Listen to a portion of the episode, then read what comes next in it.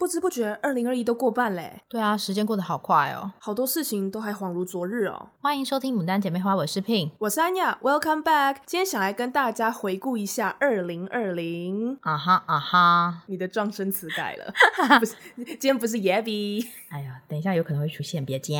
大家是不是想说，天啊，牡丹这两位到底有多爱自创一些奇奇怪怪的撞声词？大家也可以跟我们学一下，可以数一下我们到底一集会讲多少次像啪叽呀、Yabby 呀。啊哈！我觉得现在特意就是 emphasize 的讲出来，就觉得哦哦，好像有点怪。对，而且到时候大家真的会数出来说，我们一集大概会说几次。我觉得大家其实没有那么闲啦。You never know。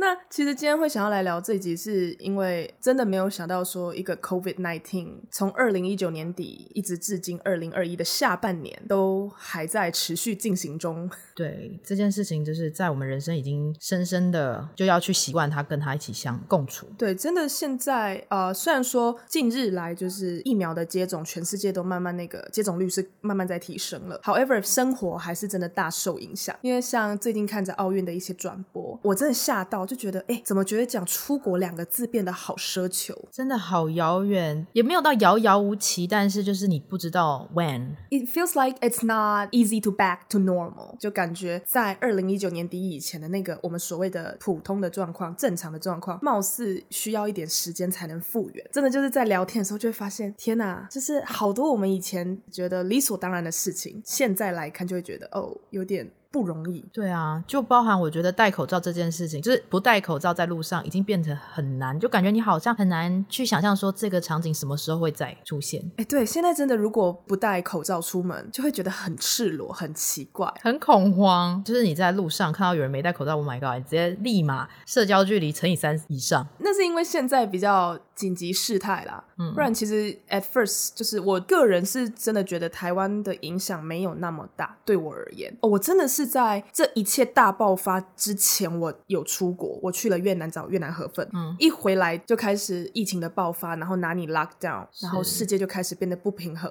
但是其实当下的我觉得我在台湾，我个人是没有受到太多的影响。那时候在台北，我依然是蛮稳定的工作。虽然说那时候因为游客的减少，就是开始要关国门了，客人变少，然后我们的工作量就稍微的有减少。但是与此同时，我那时候是觉得我的生活还算蛮正常，只是说出门的频率变少。像我的话，COVID 前很不一样的是，我人其实当时都还不在台湾，长期是在苏州出差的，所以我就是长期都不在台湾，然后等到。刚好就真的是刚刚好的时候，就是过年期间，我可以回台湾过年，然后就有听到风声说，坐交通工具的时候要记得戴口罩哦，而且还是就是台湾的朋友去跟我说的。然后当时我也没有想太多，我就想说好吧，我甚至就是大啦啦，我跟我另外一个同事，因为我们是搭同一班飞机回台湾的，也没有戴口罩，可因为那时候根本没有在讲 COVID 这件事情，我们也没戴口罩就坐飞机或怎么样。然后直到真的回了台湾，他们就直接 lock down。就我很多朋友在苏州直接就不能出门，他们小区都是封锁的，然后就想说，哎，那不就是上上礼拜前的事而已吗？Everything was like all in a sudden，很突然的，什么都 shut down，哪一国人不能进来？真的是超级可怕的是，说我刚回来，就我跟我朋友刚回，同事刚回来的时候，我们还真是疯狂找朋友聚，然后那时候就聚完了一个礼拜之后，有 Kobe 出现，我们那些见过的朋友直接傻眼，说你都从那里回来，为什么我还要跟你聚？到底就每个人内心都很害怕，很怕自己咳嗽就是怎么样？对，那时候呃，因为我很常跟你 hang out。嗯，然后你就有 text 我说，就是你毕竟知道我从苏州刚回来，然后这个事情爆发了，然后他就说，如果你有任何的不舒服，记得去看医生。是，但我哎、欸，其实我真的就是一个很神经太大条。我那时候其实你跟我讲说，我整个超级 chill，我没有 panic，、嗯、我就是一种嗯，应该还好吧。我是认认真真的，就是没有去多想。因为那时候其实资讯也不多啊，就根本没有想太多。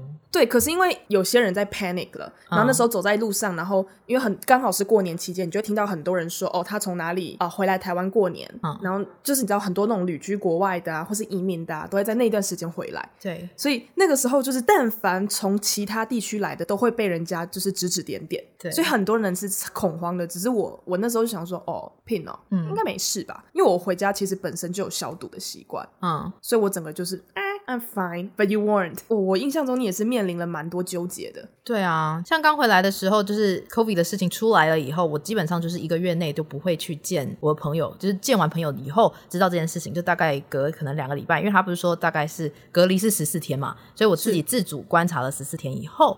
我才开始陆陆续续见去见我朋友这样。有，你那时候超乖超配合。本来我们都已经安排好哪一天要去哪里，然后你就跟我说，就是很不好意思要 cancel 这些，是因为你觉得为了大家的安全起见。嗯、然后我就觉得，哦，天啊，你超乖耶。对，因为我觉得这很重要，因为我们不想要影响到别人啊。是，这真的是要有同理心一点。因为看到新闻，就是算当时台湾就是都蛮安全的，没有什么。就是确诊，可是就是有很多回来的人就不会像你这么贴心，就乖乖配合政府的十四天。对，我那时候真的很生气，就觉得说你不要开玩笑了。那些到处乱跑的，我真的不懂。对，我那时候看到只要有那种什么到处乱跑啊，不回简讯、不回电话的，想说天啊，这些人真的可以斩立决。真的，就像你十四天好好待在那里不行吗？还在那边半夜偷跑，还去 KTV，然后还是怎样的？我那时候还在饭店工作嘛，那就会有很多人打电话来说。就是可不可以入住？那那时候就是说不行，我们就会被骂。他就说，你们之前有没有同理心啊？我们就是没地方住了。但我就想说，可是因为那时候大家都啊，全整个政策都还比较。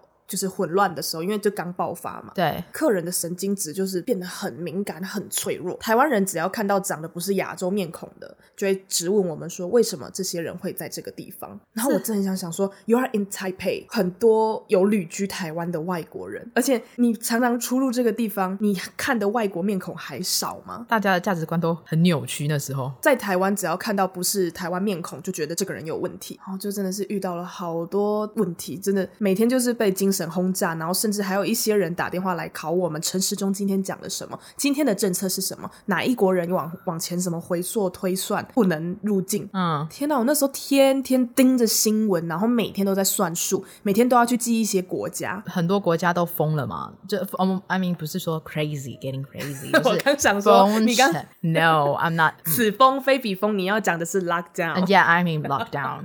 就是很多人都回不了家，或者是是回不来，印象真的心理上的冲击算蛮大的，就觉得哎，好像有一种在看电影的感觉，觉得这世界突然画风一变，整个世界就看起来很不一样。嗯，我的生活其实影响蛮大的，就我前工作的话，很多事情的步调都变了，只是说回台湾过年而已。其实我好像是我当时我老板是要我初二的时候就回去了，那我根本不可能啊，那时候大家都 lock down 了，我更不可能回去。然后呢，结果前老板就说好，那就。再延后，我们再观察，就延延延延延，都已经到了四月底了。然后我老板真的不行，他就觉得说要回去一趟了，因为真的没有人在苏州，是没办法，我们有很多事情要处理。可是这时候我就。也因为这件事情跟我家人有了很大很大的摩擦，甚至就是闹到那种革命的感觉。就是我跟我父母有提说哦，因为我公司有跟我说要我势必在近期内要安排回去，甚至机票也都在看。那我妈就整个人哦，就她整个人就是翻脸，就跟我说：“那难道你公司都没有想过说，那万一你在中间出了状况怎么样？你如果真的染到怎么办？那你甚至在那里你又没有认识的医生或什么可以去做治疗？”她说：“不行，我绝对反对你回去。”然后我妈就直接说：“你的护照给我，你现在就把护照给我，我不会让你出国。”有，我有印象，那时候那时候我也有印象，你打电话跟我在讲这件事情，我内心是千百万个不愿意让你去。However，因为毕竟是你的工作，所以我当下也只能跟你说，我的希望就是你，你不要去。很不好听啦，就是宁愿你丢了这个工作，但是我也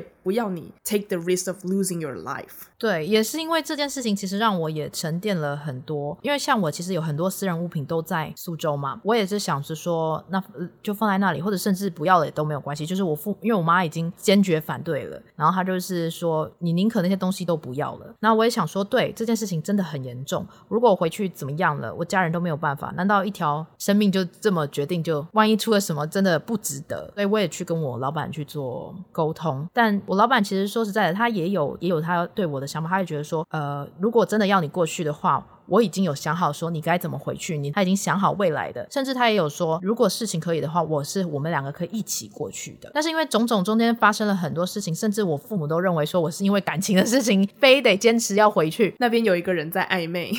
其实也嗯，好啊，可能是跟那个暧昧，可是那也不是那个问题，是我父母还认为是我是跟健身教练吗？Anyway，他可能就是反正就是觉得说我是因为感情问题坚持要回去，我妈还不敢跟我开口，好像还是透过别人，我从别人那边听到，我就直接跟我妈说不是，我当时只是觉得说基于每一个的正常规范，像是我朋友发回来说回去的步骤怎么样，因为已经陆陆续续有人回去了嘛，然后他们就 po 日志说他们是怎么回去的啊，然后呢觉得说也可以就这样回去，可是因为跟我爸妈又有讨论以后，跟我老板讲了以后，我。就决定说好，这个停损点就到这，就是我决定就是不回去了，也跟我的前一份公司提辞呈。真的，你是纠结了蛮久的，然后。在这一段期间内，就是拉拉扯扯，到底要不要回去继续上一份工作？我是觉得，Thank God you decided to stay in Taiwan。我也觉得，其实很感谢，我是选择留在台湾。对，因为那时候真的东西，当然我我知道那些留在苏州的那些生活用品，对你来说。他有回忆，或者是你特地去买回来的东西，嗯、我也知道弃之可惜。但是就像 Pin 的妈妈说的，你的生命比这一切都还来得重要，他不能让你这样子冒着危险回去。真的当下判断，你就算不回去接这份工作，他们也觉得完全没关系。对我来说，在那段时间是转变很大。那一段日子，我也是看着你纠结了、挣扎了蛮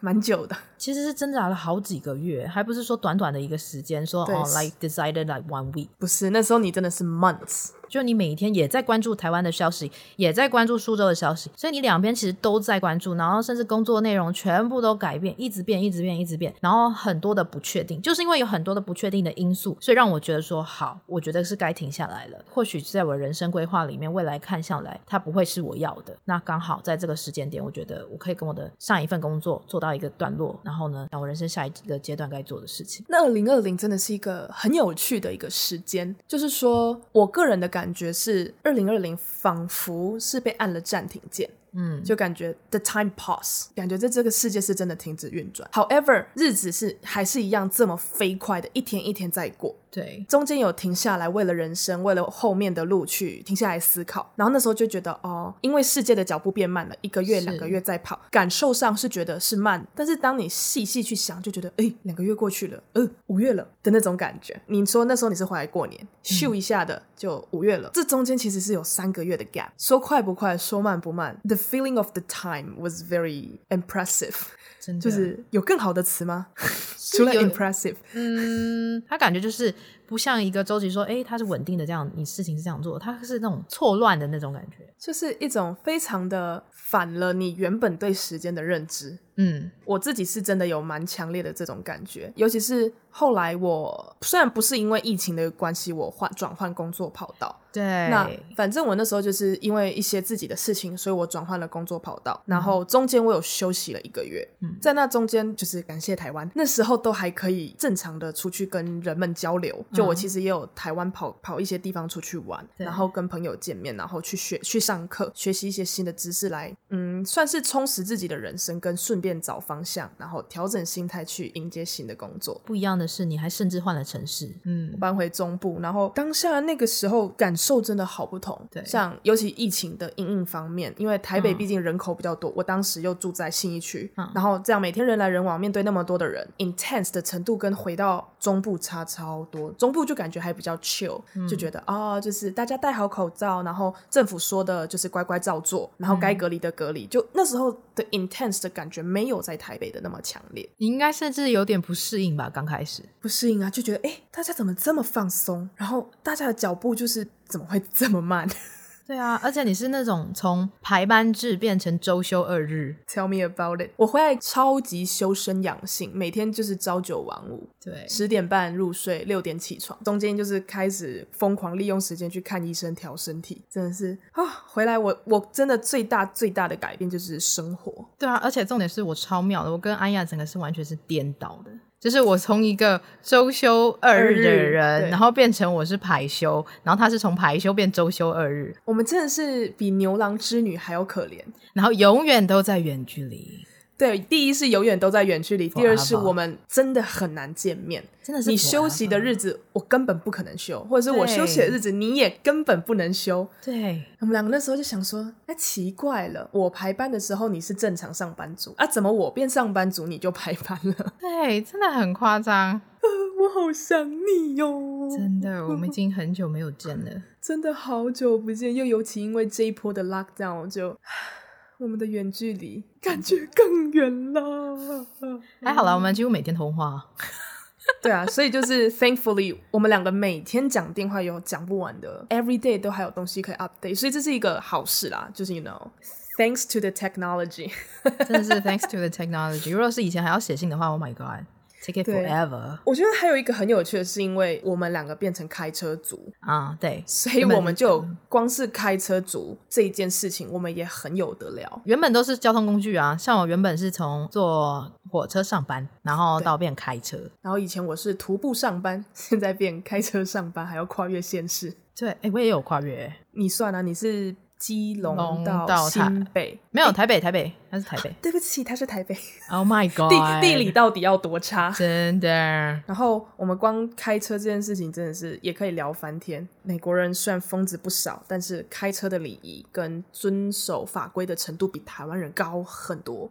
所以我回来台湾开车真的是每天都在傻眼，哎，真的，我真的每天真的就是看一堆人，台湾不能红灯右转嘛，对，那、啊、就一堆人红灯右转，然后就觉得啊没关系啊，乡下地方啪叽就过去了，然后就想说哇，哦还还好，台北市没有，台北市没有，哦好，台北市可能就是警察的眼力比较好，但是你知道乡下地区可能就比较难，我真的是每天都要被一些、嗯、尤其年纪比较大的驾驶吓飞，过路口不看的，然后明明就我的灯，但他就是觉得他有权利挡着我，然后不然就是做一些花花式技巧，然后非常的危险，威胁到我的生命，每天就跟 Pin 抱怨说：“天哪，Taiwanese driving, they need to improve。”我唯独不是太适应的，就是说摩托车特别多。啊，台湾的机车真的是很恐怖，真的是一个红灯，然后咻就一堆都停在你的旁边，然后然后一开车就咻都开过去，然后他们又会在你周围一直窜，一直窜，一直窜，好可怕。可能因为美国的路都比较大，而且摩托车没那么多啦。对，重点是因为没有摩托车，因为摩托车的体积小，所以它就可以钻来钻去，靠着你或者在你旁边。嗯。可是像美国，如果要摩托车，几乎都是重机，那重机他们也很自觉的把自己当一台车，对，所以他不会在你旁边钻来钻去。而且台湾人真的超爱路边停车的，对，还有很多就是奇怪的路边。乱停导致你开车的危险度会上升。对，就是那种明明开车道就莫名的一直缩水缩水。我为此还特地去报名了安全驾驶课程，不是说我不安全驾驶，是我自认啦，我非常的符合台湾法规在开车。嗯哼然后为了我自己的安全，因为其他人不顾安全嘛，所以我就去上了这个课，来告诉你如何防范别人的不安全。哦，有这种课哦？有，其实台湾是有安全道路驾驶课程，就是 based on 你已经会开车的 level，然后再去加强你的知识跟技巧，说哦，如果遇到了像这样子的情况，你可以怎么去 better improve，然后 protect yourself。他是去教训班、驾训班报名吗？还是不是？不是，不是，他是另外独立的课程。那如果有兴趣的，可以私信问我。Oh my god！我等下去。没有，我只是觉得，因为不是因为我是真的觉得开车安全这件事情太重要了，很重要啊。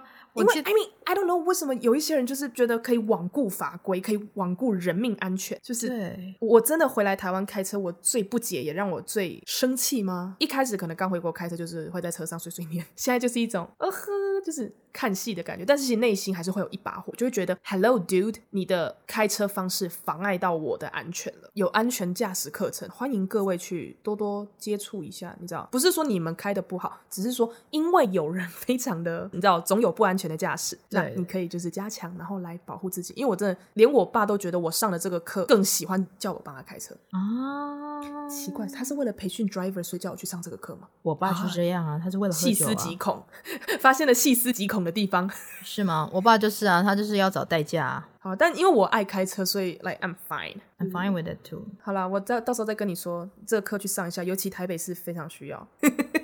But anyway，就是 drive safe everyone，就是来自开车族的呃、uh, 建议，advice，yes yes。对，就是我们要小心开车，不要撞到别人，也不要被人家撞。好，除了交通形态改变，我还有一个很大很大很大的改变，就是我们从自己住到回家跟家人住在一起，It's a huge change。It is，而且真的很需要时间去磨合。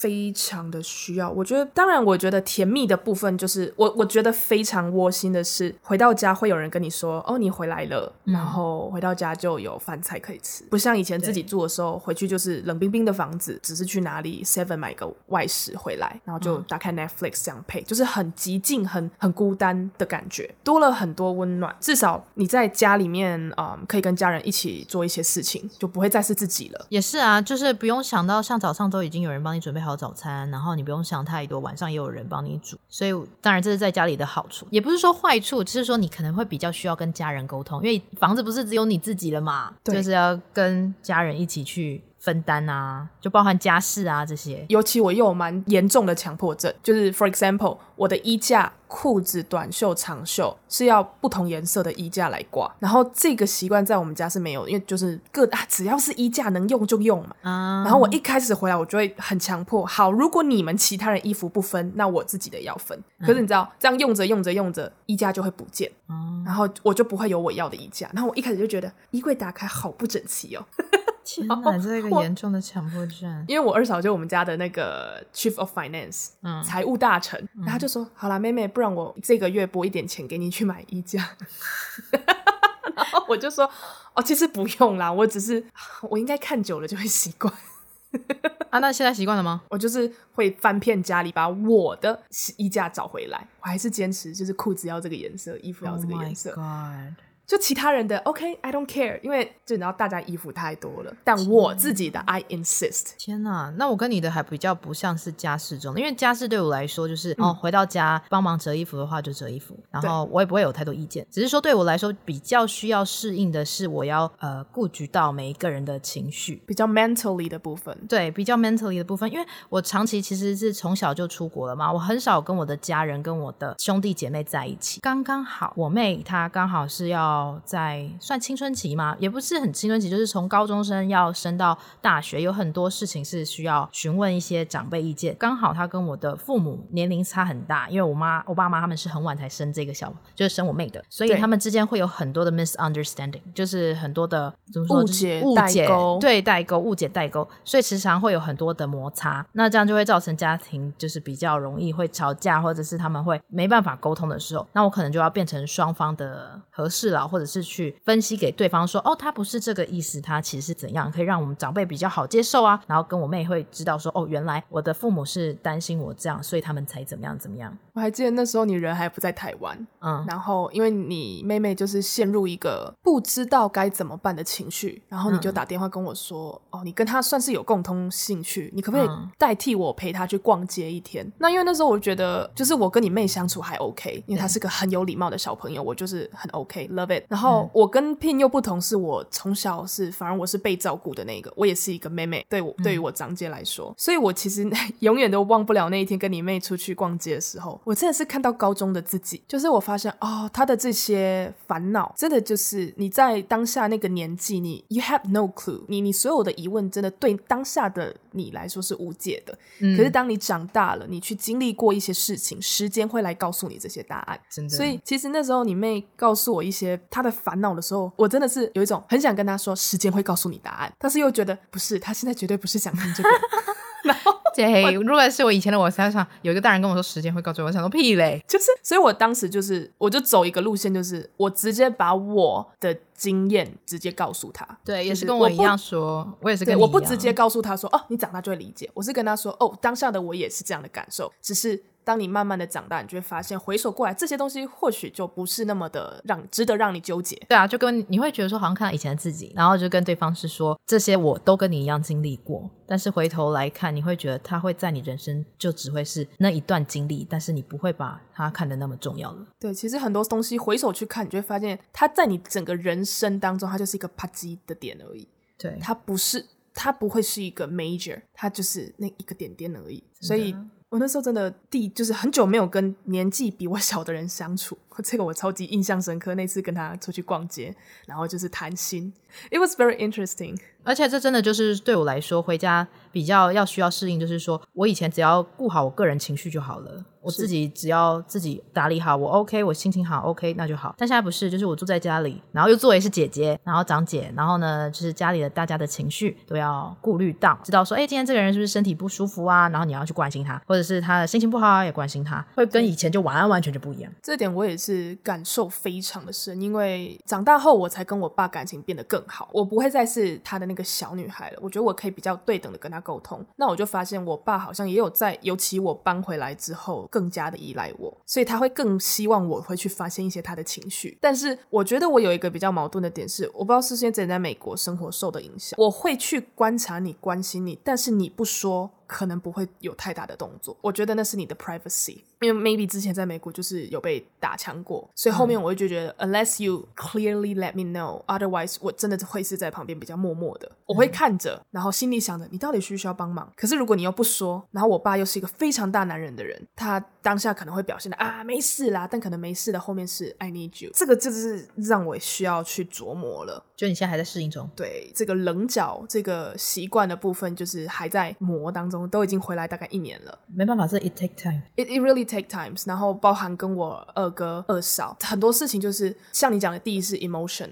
然后再来就是说互动之间，嗯、人与人之间的互动多多少少如果不好会有摩擦。然后我就觉得哦，其实因为我二嫂嫁来的时候我没有那么常在家，所以一开始跟她我是认真不熟。嗯，然后因为我又觉得哦，其实家里就一直以来都差一个女孩子，我相信她会应该是孤单的吧，因为连我爸都会跟我说，你有空就多跟二嫂聊聊天。我觉得她这个小女孩 maybe 心里很孤单，然后我就会多花一点时间去了解我二嫂，去跟她互动，大概的知道她的兴趣。爸也会说哦，真的很开心，因为我回来了，他觉得我二哥也更开心了，就因为有一个人可以欺负他。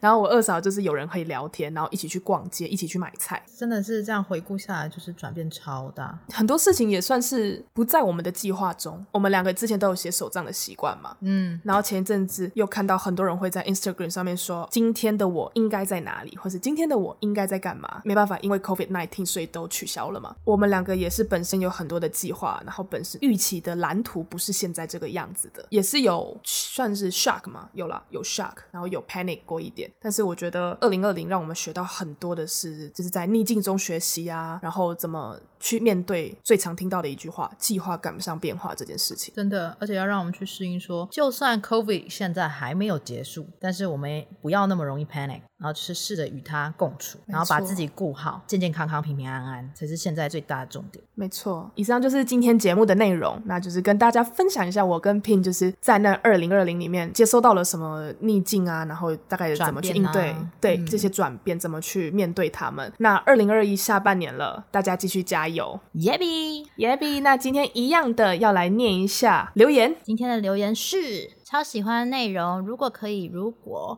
片头的铃声可以换一下就好了，因为实在是太像闹钟声了。但只是个人意见而已啦，还是很喜欢听哦。我当下看到这个，真的觉得太有趣了。他觉得像闹钟，我也觉得听到这个，我真的觉得超级有趣。因为其实我们两个当初会使用这个铃铃的声音，是因为我们就是每天晚上就这样打电话给彼此，所以这个电话声就是代表了我跟 Pin 我们每天晚上的互动的一个开头。对。就是要让大家知道说我们是在聊天。我们如果有听到更好的，就是也当然就是可以做参考，maybe 会改变。但 so far sorry，应该是没有这个要改的计划。辛苦你了。第二则是追完所有的 podcast，一开始是透过 Tella 的影片知道安亚，很喜欢安亚的英文口说，尤其是模仿黑人朋友的语调，真是太可爱了。希望之后可以听到更多的日常英文闲聊，全英太累人了，中间穿插中英超棒，很像在听朋友聊天，很喜欢，期待每次的 podcast。Podcast，谢谢。模仿一次给他吗？Hundred nuggets again。期待之后的节目，应该就是会更自然的 blend in 一些英文口音。那听到我激动的地方，你就会听到一些比较奇怪的口音了。可以期待一下，因为我只要一一激动，我讲的英文语调就是不知道打哪来的。真的，偷偷告诉大家，他连模仿他们的表情跟动作都超像。如果有空，我再表演。好哦，那以上就是今天的内容。喜欢我们的节目，可以关注我们的 Podcast，给我们五星好评。别忘了还可以追踪 IG 账号，我们是牡丹姐妹花，我是 Pin，我是安雅，我们下次见，拜拜拜拜。